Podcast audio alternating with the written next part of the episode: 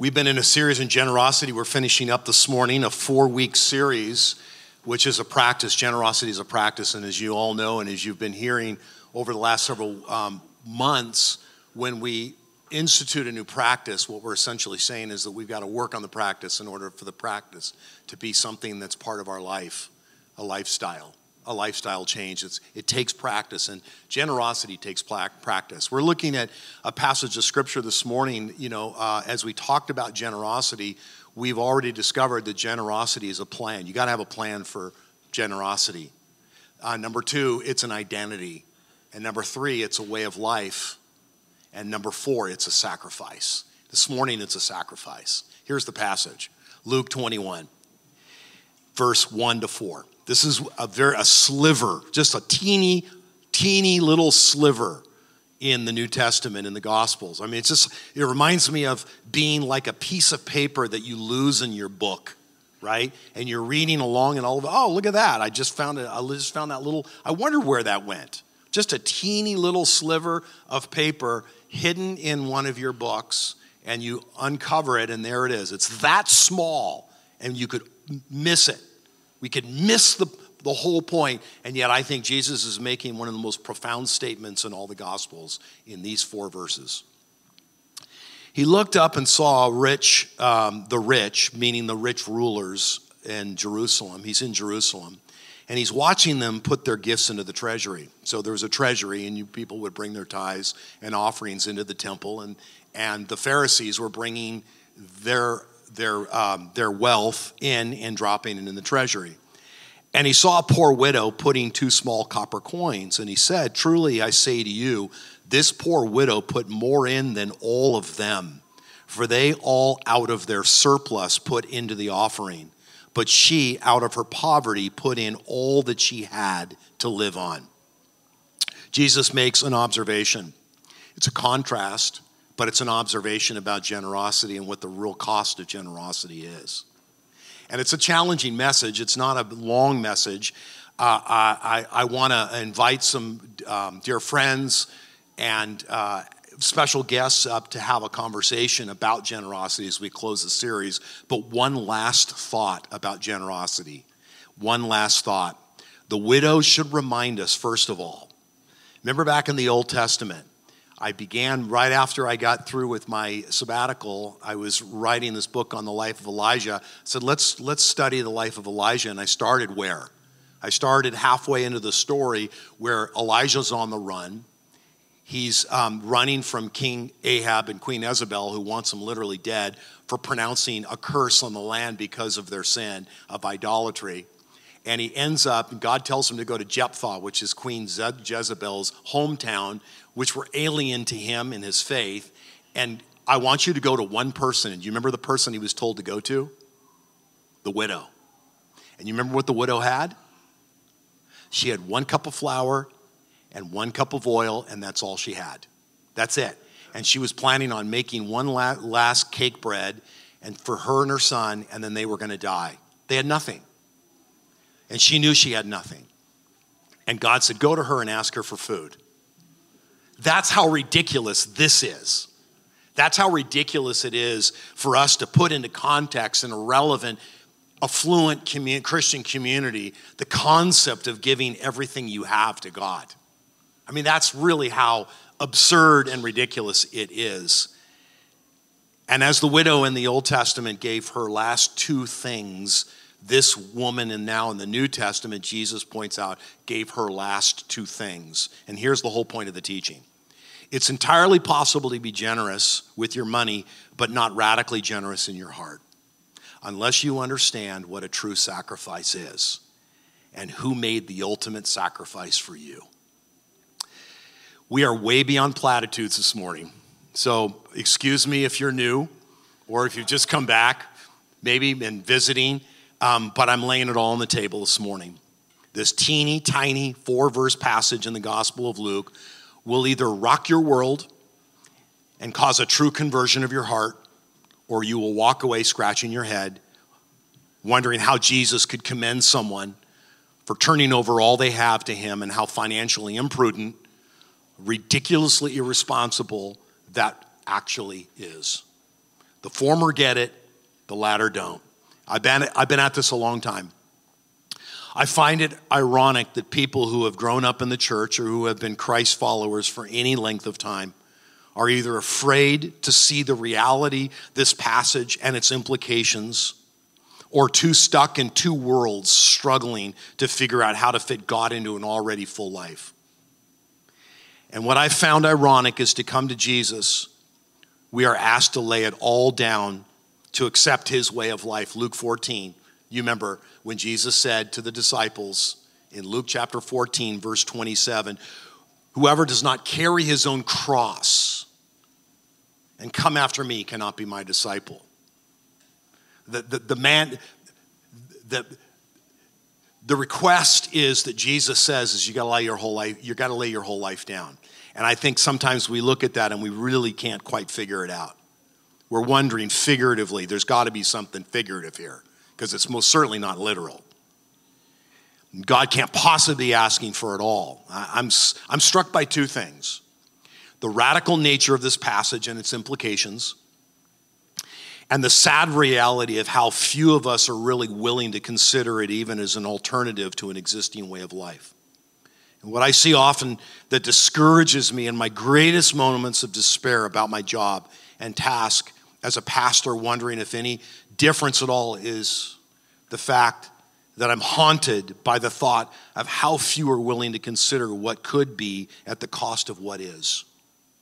The implication of this passage is so great, it seems seemingly impossible to do.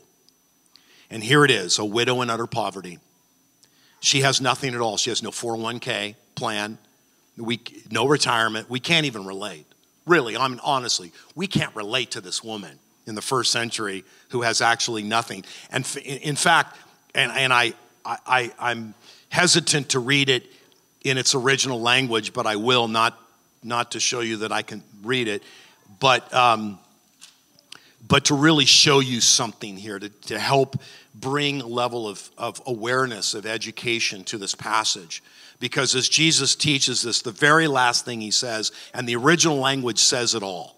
It really does. It's loaded. It's just loaded. And, and, and this is what it says in, in the original language. It says aute de ek tu hustere tomas autes panta ton bion han akon ebalen.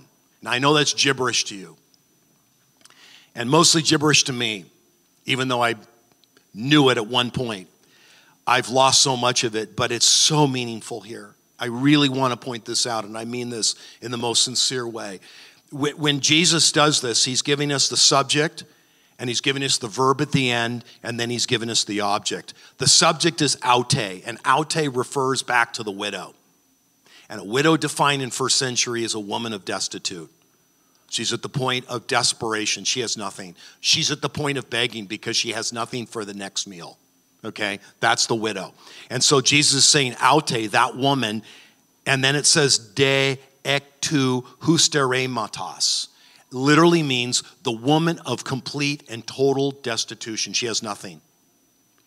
She has no means, and she, she, she can't survive.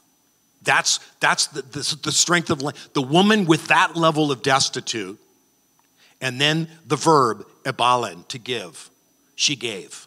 Baleo, to give. She gives. In the treasury, what does she give? Autes, pantap, ton bion. Bion comes from bios. We know what bios is a biosphere, life. Bios is life. She gives all of her life, everything she has to live on, to exist on. She throws it all into the.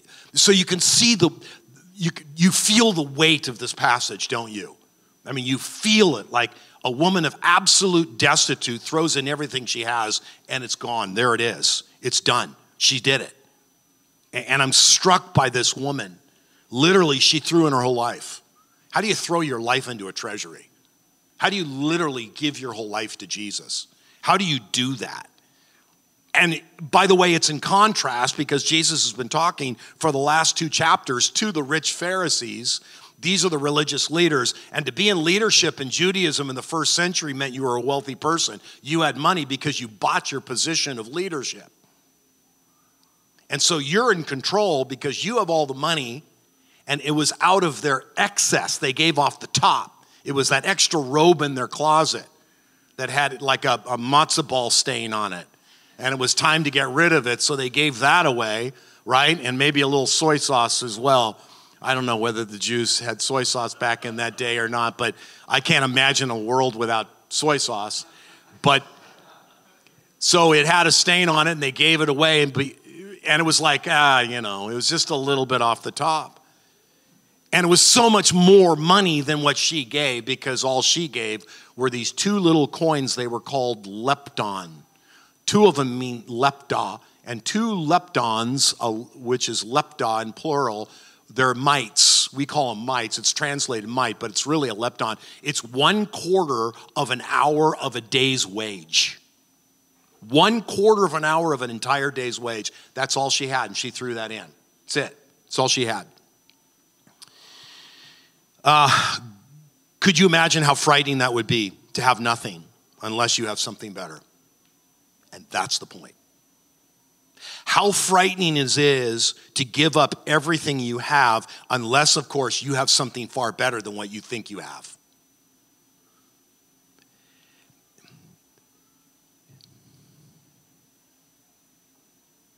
Most Christians lack the heart of generosity and sacrificial living because they don't know what they really have. We are so feeble and earthly minded to think that our greatest resources is money, and it's not. We are not mere mortals. You and I, as followers of Christ, are eternal beings with the eternal power of God in us.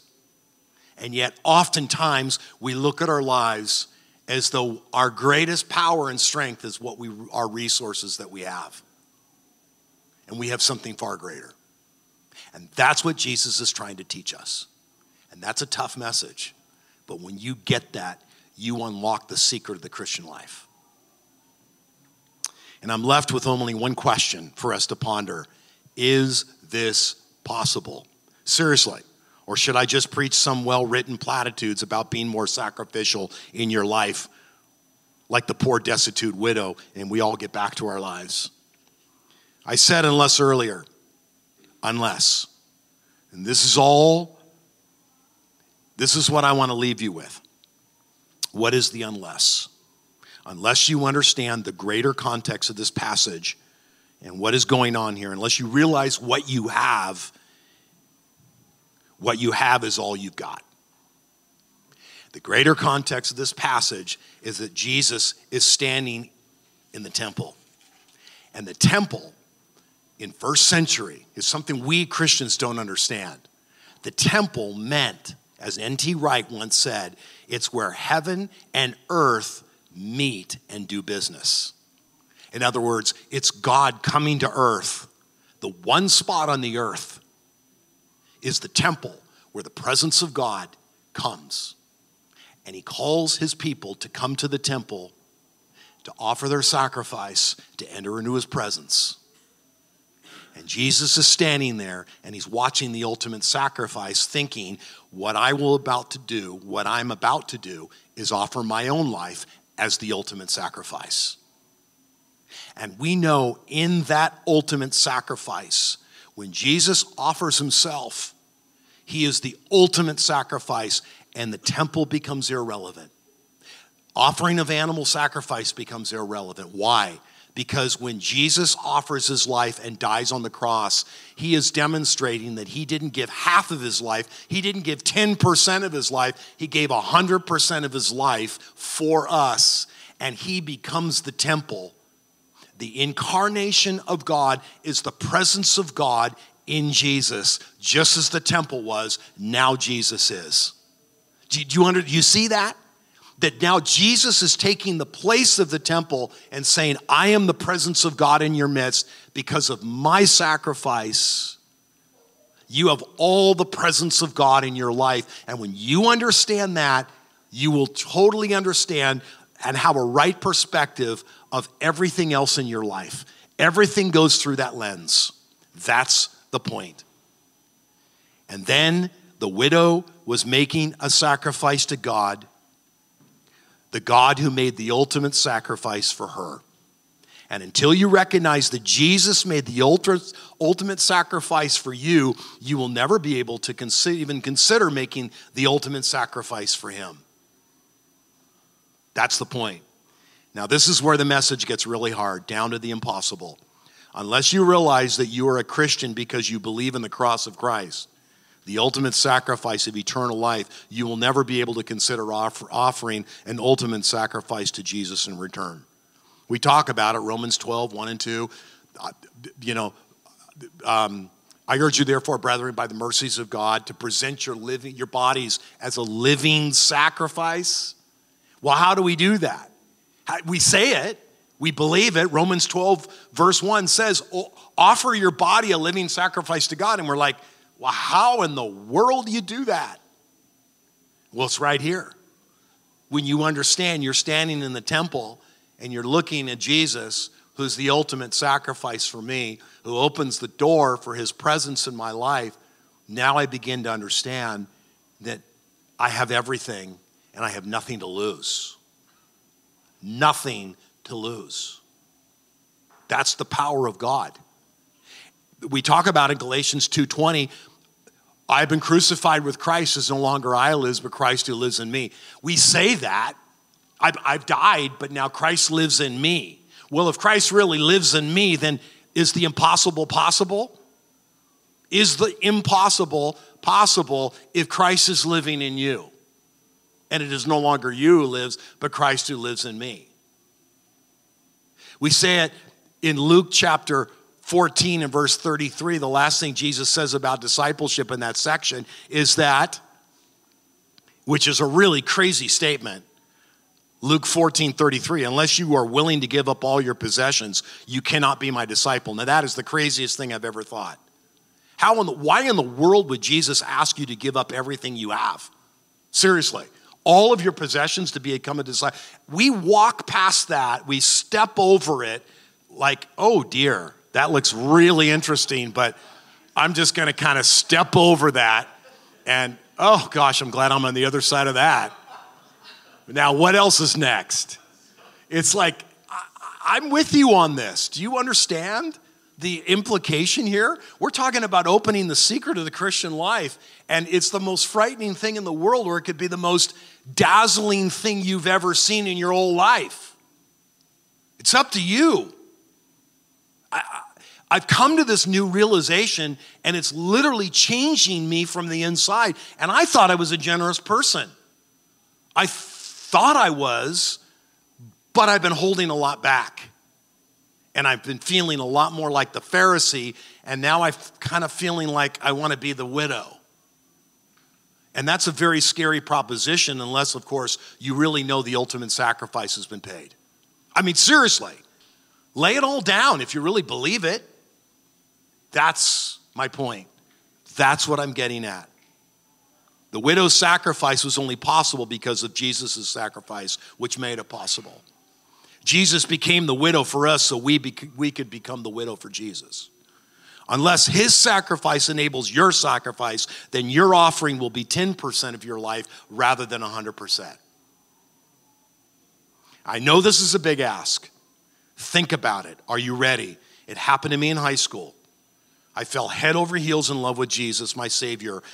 Crazy, I know, in high school as a freshman radically changed my life, radically changed life. And it started small, just small little changes. Bible study, prayer, gathering in a group for fellowship and encouragement, handing over parts of my life. I remember peer pressure to drink and to have sex, and I gave them over to Jesus in high school.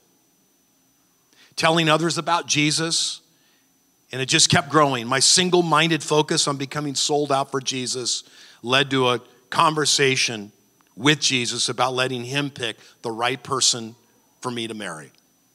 Not sleeping together until we were married, our future passion for ministry together, the way we raised our kids, and how we managed and honored the Lord with our, ministry, our money. And it all just kept growing, one little thing after another. Jim Elliot was the one who said, He is no fool to give up what he cannot gain to gain what he cannot lose. What's your plan?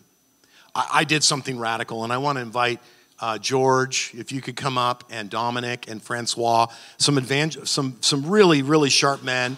Would you guys come up and join me up here? Grab some, some chairs and bring that fourth one too so I can sit. And uh, I want to have a frank conversation about this because I know this is radical thinking. And it, it would be wonderful just to leave it where it is. But come on up you, here, you guys. Francois, yeah, um, yeah, sit right there. This is George Andrews. This is Dominic Morris and Francois Vajon. It's the best, best I can do, buddy. That's the best I can do. My Siri says it better than me, by the way. My car can say it better than I can. But, but I love you still. And all of these three guys have dedicated their lives to and jobs to helping others. And I want to ask you guys some questions. Um, this is what you guys do for a living. And so, my question for you is um, first of all, is this crazy talk that we're talking about right now, from your perspective as a Christian and as a financial advisor? I'm going to pass the mic around. I'm going to grab another one too. So, this is an open conversation. Yeah, I think so. It is pretty crazy. Um, it feels crazy to all of us, but I was in a men's group earlier this earlier this week, and actually we were kind of talking about this. And one of the like really exciting things for me, one of the cool things for me, is in our the company I work for. There's people that have been clients for probably 40 years, and so I can go back and look at some of the earliest like work and projections we put together for them, um, and you know, over the years, we've just in, been encouraging them to be more and more generous, and you would think that that would lead to them having less at the end of the day. But um, to go back to some of them, yeah, that far, that long into the past, and see that God has been so faithful and that they've continued to pour out the resources that He's brought in, and He's only given them more and more to, to steward. So I think it is crazy, but like I said last week, when we take at, at His word, He, uh, he shows up and proves Himself true. And you're telling the truth, right? This is for real. This is the honest truth about what you've seen. Yeah.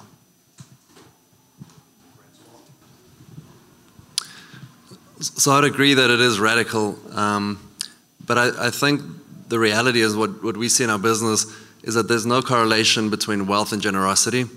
We work with people that have wealth from a little to to an exorbitant amount, and it's a fallacy to believe that I'll be generous when, because that never happens, that never occurs. So the reality is that the majority of our clients, when we go through the financial planning and we put an investment plan together, the majority of them are going to have the problem at the end of their lives that they're going to have too much money left over and that the government's going to get a lot of that money. Because for the very wealthy, if you have above the estate tax exclusion amount, the government's going to take 40% of it. So part of our job is to help show them that one, you can either give money through various trust strategies to the kids prior to that date, or you can give money away. I'd rather give money to the church than to the government at the end of my life. That's just me. but majority of them have a lot of wiggle room where they can be way more generous and still not have a problem to run out of money. Because that is the number one concern. The number one concern is will i run out of money? I don't want to work very hard to get to the point where i'm supposed to be enjoying my life at the end and then i have to go back to my kids or you know i can't live the life i want to be. And having a plan in place puts, you know, provides a peace of mind to, to say, yeah, you can do it. Yeah, uh, just to kind of piggyback off of that, I, I, think the other aspect of it is it can be intimidating um, to really take a deep dive into what your current financial picture looks like. Um, there's a lot of uh, people that um, may feel that they're not at the same uh, level of financial stability as their peers are. And so, in our na- nature, it's very easy for us to say or look to compete. and and so I think like what Francois was talking about, the the planning aspect of it is is a huge part in and I know all of our businesses in that when you have a financial plan put in place, you're able to see that you actually can give a lot more than what you're actually doing. Um, and everybody's wealth is different. My wealth is different than what George's wealth is, and everybody next to everybody's wealth is different. There's not a, a one fit size fit all category for wealth. Um, and I think that's the necessary steps that we, we all take to make sure that our clients understand is that your wealth is giving something. It may not be as much as the person, your next door neighbor, but your wealth is different. And, and so if there's not that sort of resource as relates to money that you can give, time is something that you can give um, as well. So those are um, very important things to understand. So, how do you guys, what's the ultimate objective here? I mean, as you guys see it, what is the ultimate objective at the end of the day that you want to see with people that you work with? Um, and we're talking about a Christian perspective, of course, but even from not a Christian perspective, this makes a lot of sense as well.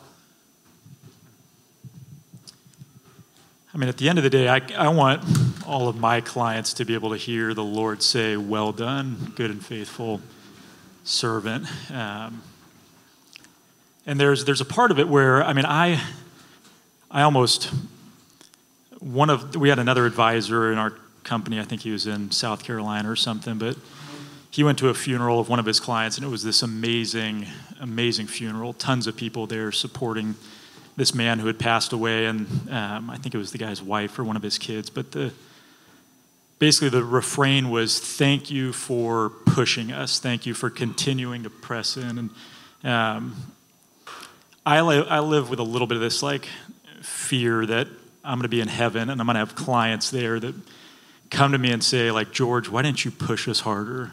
Like, why didn't you tell us that this was going to be so worth it? That this was going to be so much better than you know, adding another level to that vacation home and just, you know, I just, yeah, I would, I mean, that would be the worst thing I could imagine is hearing that from people. Like, this is the best thing you can do with your resources. It's going to be so worth it at the end of the day.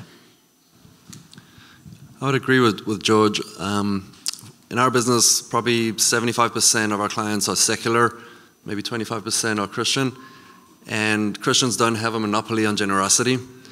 We have secular clients who are extremely generous and are basically giving all their money away when they, when they die, but the motivation is completely different. We're called to it by God in honoring what He's blessed us with.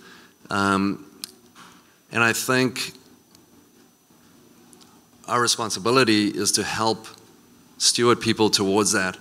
Um, but the rewards are palpable. The rewards for Christians is eternal, but even the rewards for secular clients is palpable in the sense that they just get this freedom that hey, I can actually survive with with less than what I thought, and they can see the difference that's being made while they're alive, not just you know their legacy, um, and I think that's very powerful. Yeah, and I, I think the other thing too is um, what the end game result is is obviously from the, the non-Christian Christian perspective is that you want to be able to feel that you're able to to live your life and actually enjoy it and, and not be so wound up by the money aspect of it. And, and so um, I think oftentimes what we see in our clients is that um, there's not a place where they really feel that they can give. And I think one of the kind of the awkward questions that we have to ask when we're doing kind of like an onboarding of a new client is are you giving? Because you kind of feel that that response if you say no you kind of feel bad like oh I, am not giving to any sort of charity. I'm not started giving. And it's really understandable but there's so many different places that you can start by giving. I mean there's things as if you have grandkids and you can give to their college expense fund. Like that's considered giving. That's a charitable charitable giving. And like what Francois was talking about, for tax perspective, it's a tax write-off too. So I mean, there's a benefit to that. So there's places that you can start that if you, if you're not familiar with a charity, if you're not really tied to one, it, it, you don't necessarily have to start there. There's different aspects of, of where you can go. But I think over the, the long haul is that you, you want to make sure that again that we're, we're from like I said the non-Christian perspective is that you're able to enjoy your life and not be so tied and wound up by your finances. There's obviously so much more um, aspects to life in that. I want to get really real, like I haven't already, but I'm going to get really real with you and honest, if that's okay. I did something super crazy this week. This, this series has totally changed my life. I don't know if it's changed anybody else's, but it has changed mine. And um, crazy, this is pretty crazy. I, I pro- I've got to be honest with you. I've been doing this a long time, and I don't think a series has ever touched me um, in a more powerful way, ever. I've preached. Of course, I try to do what I'm preaching. But um, in this particular case, um, God has been speaking to me and Denise, and um, whatever, like, it, if it comes to generosity, she's 100% on board. I don't even have to ask. I really don't. That's the kind of woman I'm married to. Um, now, if I want another trumpet, that's another question. so I haven't gotten it yet, but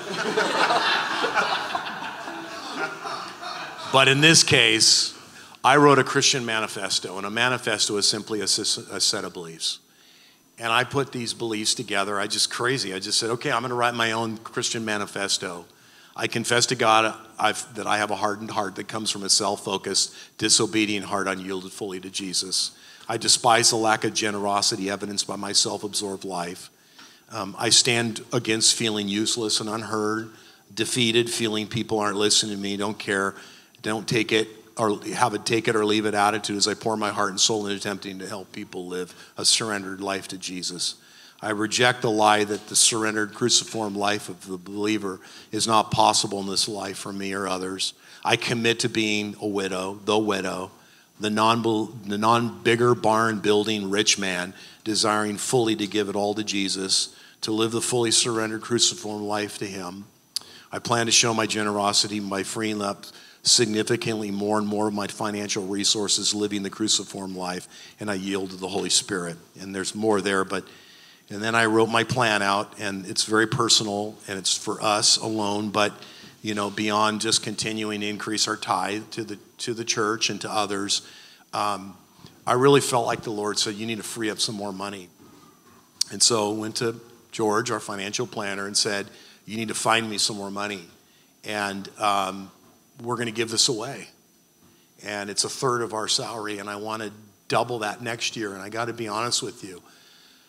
I have never felt, well, I have, but not in a long time, more freedom, more liberty, and more joy in knowing that I am letting go because Jesus let go for me.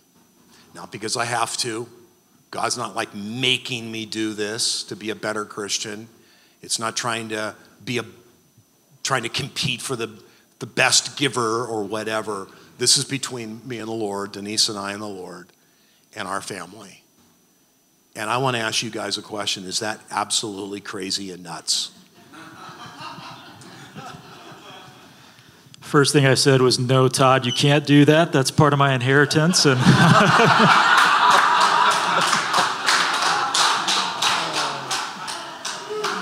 then.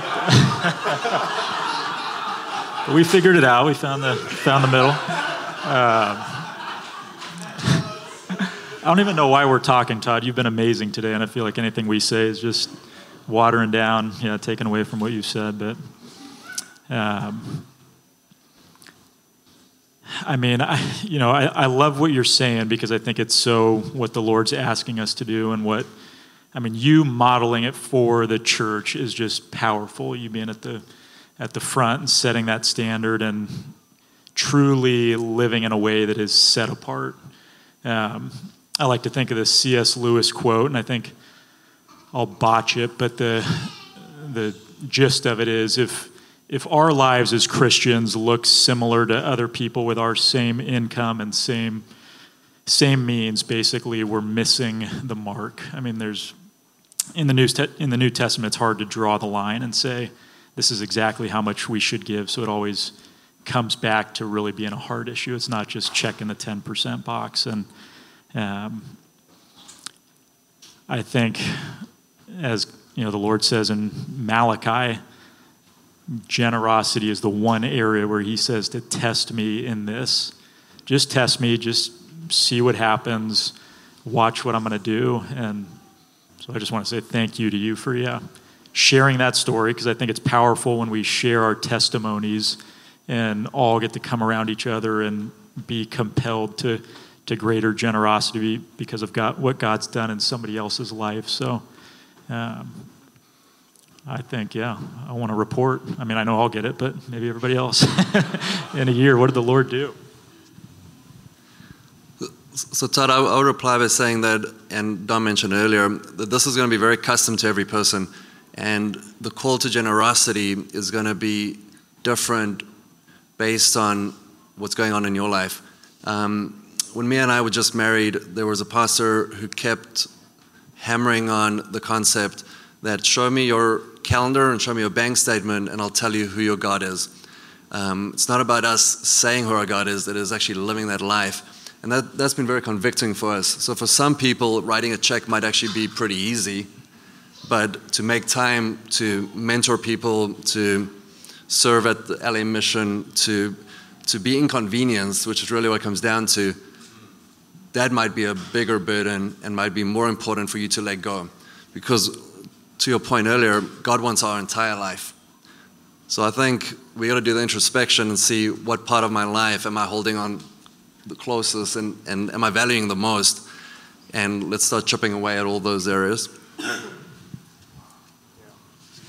Yeah, I, I think to, to your point, Todd, I, I don't think it's um, it's crazy in the aspect that that's something that you feel that God has called you to do. And I think that's something that all of us have to take a deep dive to look at and realize what is God calling us to do as it relates to what our resources are. Um, and, and I think, like I said earlier, it's not so much just about the financial aspect of the things that we can give.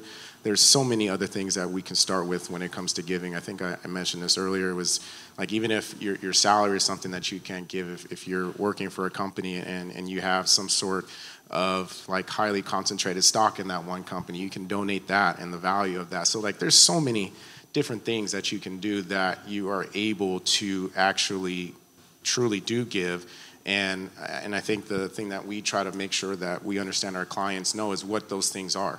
Um, and, it, and, it, may not be a, a, beautiful picture in the beginning of saying you can give all this money away, but it's a starting point. And I think that's the main thing for a lot of people is you just got to start. And when you start, you got to be consistent. And when you get consistent, then that's when you start to see, just like in, in our faith, when we're consistent in our faith and, and, and, and building our relationship with God, things start to flourish from there. Um, and, and so the overall aspect of just starting, continuing to do it, once you get to that point in your life where your, your finances may support that, you're able to start to give a little bit more and more and more and more. So, great advice. Thank you, gentlemen. Thank you all for listening. Hey, let's close with communion. And as we close with communion, just some an opportunity for you to really consider what you've heard this morning and come before the cross which is the table,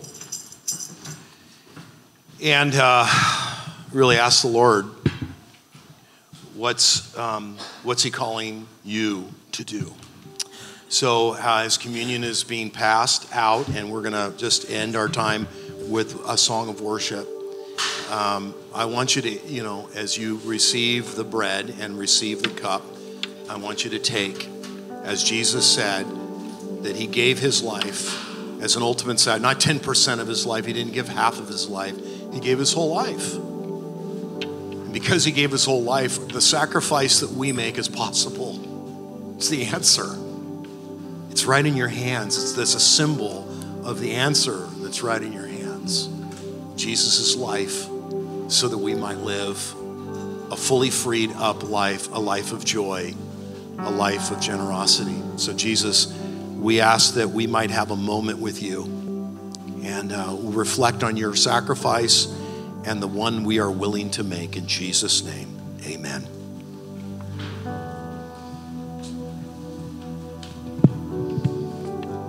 You can go ahead and take the elements whenever you get them. We're going to go ahead and start the song and just stand with us when you're ready, when you're done with your elements.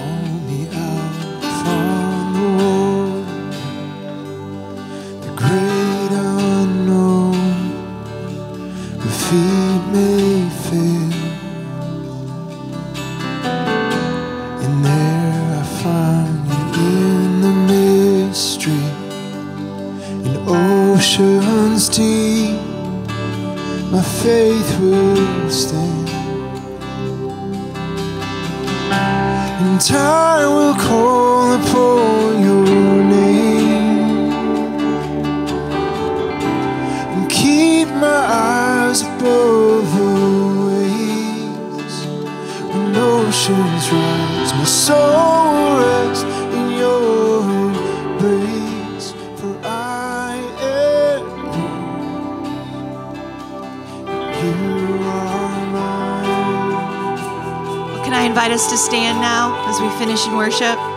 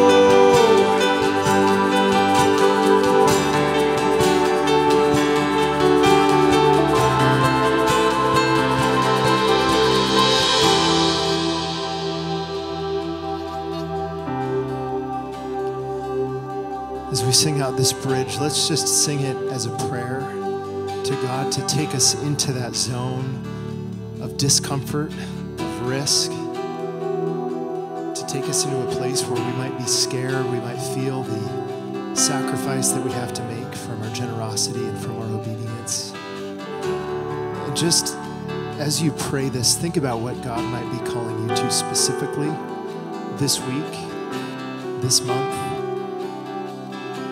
What is He calling you to? Just pray that He would lead you into a new chapter in your dependence on Him, your reliance on Him, and your trust in Him.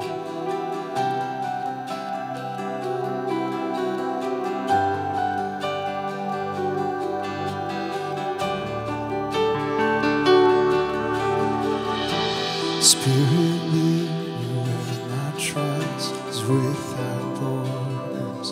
Me walk upon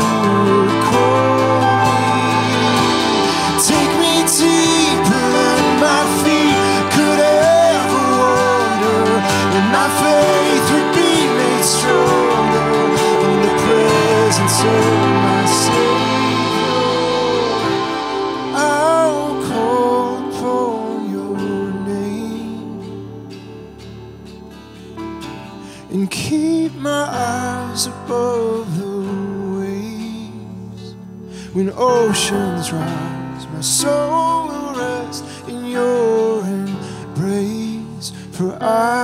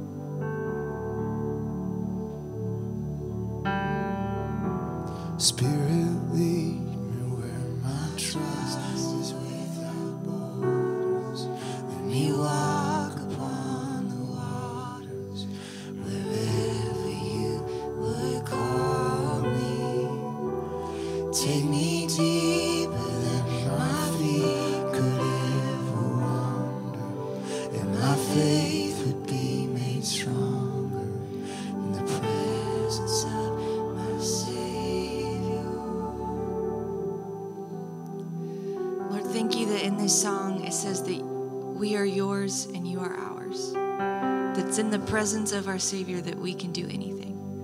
When you call us out of the boat, it's not by ourselves, but it's with you, Jesus. So as we go on this adventure, on this journey, God, would you light up in our hearts that it's never on our own strength, but that you speak to us, you guide us, and you provide a way. And it's out of that place that we become more alive in you, God. So let us know deep in our hearts that it is with you, it is the with God life that we can do any of this. So, Lord, would you saturate us with that truth? I am yours and you are mine. Jesus, you are so intimately acquainted with all of our hopes, our dreams, our desires, our fears.